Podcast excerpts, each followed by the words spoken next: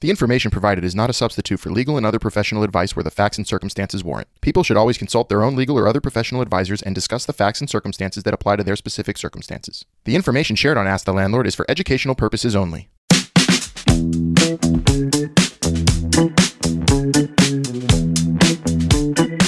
Hello to everyone listening out there. We're back with another episode of Ask the Landlord with our favorite landlord, Albert Dweck. I'm Melissa. I'm one of Albert's producers and a former New York City, Pittsburgh, Lafayette, and Washington, D.C. renter.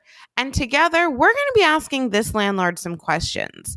If you have a question for Albert, you can leave a voicemail on our new hotline, Ask the Landlord, at 646 580 3015.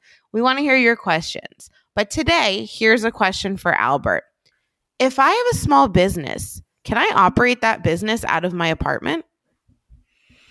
That's a great question, Melissa. Thanks for asking it. You know, and I think today, when especially after the pandemic and people working from home, which is a very common thing, I think people have questions like, oh, can I make stuff at home? Can I sell it? Whatever.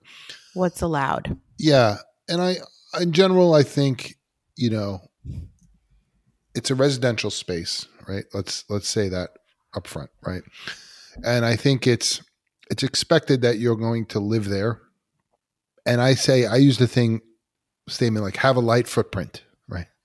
light footprint, meaning, you know, you got to consider your neighbors, the building, the place you live. You know, I could imagine, I'm just saying, I'm making up something, but let's say you have an apartment in a building, and let's say it's like, uh, I don't know, eight unit building. And, you know, you have a, let's say you have a one bedroom apartment and you're a therapist. Let's just say, I'm just made this up.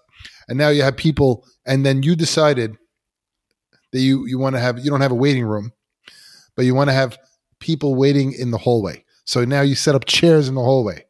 I'm like, do you think your neighbors want to have people walk, you know, that they want that they don't know sitting in the hallway waiting to come into your apartment? Like you've essentially taken over, you know, more of the building to have a, your professional office. I'm like, I on the one hand, I think you could work from home, right? On the other hand, you want to be considerate of your neighbors, right?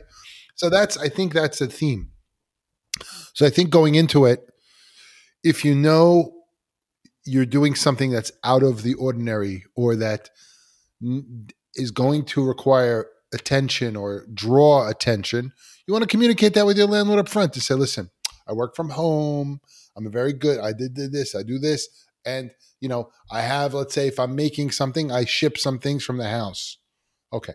But, you know, but you got to realize, I know now in my house now, you know, when Amazon comes, I say shipping and receiving because the guy brings like six boxes, right? Uh-huh. And you're like shipping and receiving. I'm like, this is like a warehouse over here. And we don't, we're like, you know, there's three people ordering stuff. Who cares? But right. what I'm saying to you is like, if it if you if you have 30 boxes you're shipping out, it's like a little bit uh, crazy, you know? Right. So so managing that and its impact on your people around you and the building itself, that's something to be, you know, um, cognizant of. You don't want to. You want to have a good relationship with your neighbors. You want to have a good relationship with your landlord. You want to make sure that you're not overstepping your bounds as a tenant in the building. Because not only are you living in a symbiotic relationship with your landlord, right? You're also in a symbiotic relationship with your residents that are also living in the building and your neighbors. So it's like nobody wants that kind of a thing in their house, for example. Like to some extent, right? I recall there was a lady and she was doing a, she rented a house uh, for the summer in this vacation spot area where it's fine like people rent you know for a couple months of the summer they rent okay so so she was doing a catering business and a very popular catering business outside her house. So for a couple days a week, the street would be packed with cars double parked picking up outside oh and people God. and the town was like what the heck is going on here? There's there's you know this is not what what is this? You can't you, you know you're not it's like it's an it's obtrusive. It's, it's disruptive. disruptive. So i think this stuff in general is okay as long as you communicate it and understand there's a context in which it's happening. Now hopefully at some point the business becomes big enough that it warrants having its own space or something like that, fine. Or some other arrangement that you could make with the landlord.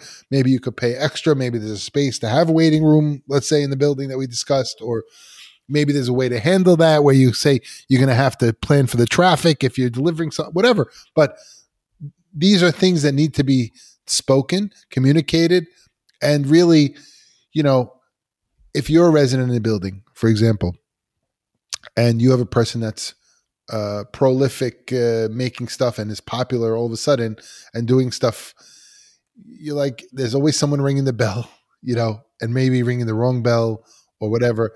It's it it bothers you. It's like uh it's it could be a nuisance. So it's important to understand how people live together to create a a, a good working living environment first, working environment second, because there are other people who live there right? And very most often now, people go to other places to work and they want to come home to a peaceful, quiet, happy enjoyment kind of a place. Now, but but today, as you know, people work from home and and there's all kinds of businesses that people can do from home, and that's fine. But you also need to be the figure out the logistics of impact to your community, impact to the building, impact to the neighbors, to the landlord. How is that going to work? You know? Right. Like, let's say someone wants to just start making hot sauces, for example, and they just do that. They the the smell of like peppers and vinegar could resonate through the whole building and like burn people's eyes. That's you know? a problem. I mean, that's right. That would not a be a good idea. That's a problem. You know, if it affects other people. So right. So you have to really be pay attention well, to that. Yeah, those are things you need to pay attention to. So working from home is fine.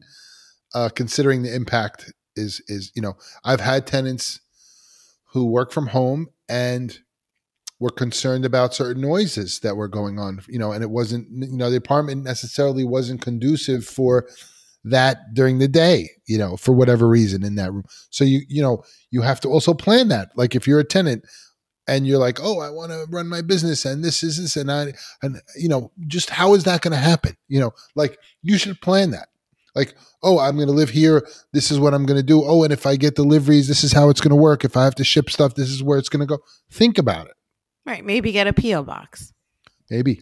Yeah. You know, yeah. So I think if you're communicative, as we always say, with, you know, in the Ask the Landlord is yes, it's great to work from home. Consider your impact on the community, your residents, your co residents, the landlord, the building, uh, for your safety, uh, being considerate. Uh, it's important to be communicative, as we always say, um, and be thoughtful because you're all living together and you want it to be a nice, happy place. Absolutely. That was a great close. Thank you so much, Albert. And again, everyone listening, if you have a question for Albert, leave us a voicemail on our Ask the Landlord hotline. The number is 646 580 3015. We cannot wait to hear your questions or reach out to Albert at Ask the Landlord on Instagram. Thanks, everyone. Thank you. For more episodes, please subscribe to Ask the Landlord on your favorite podcast platform. We'd appreciate it if you left a review on Apple Podcasts. If you'd like to watch the show, check out our Ask the Landlord YouTube channel. If you have a question for Albert, feel free to contact him on Instagram at Ask the Landlord and check out his TikTok at Ask the Landlord. Bridging the gap between landlords and tenants, this has been Ask the Landlord. Thanks for listening.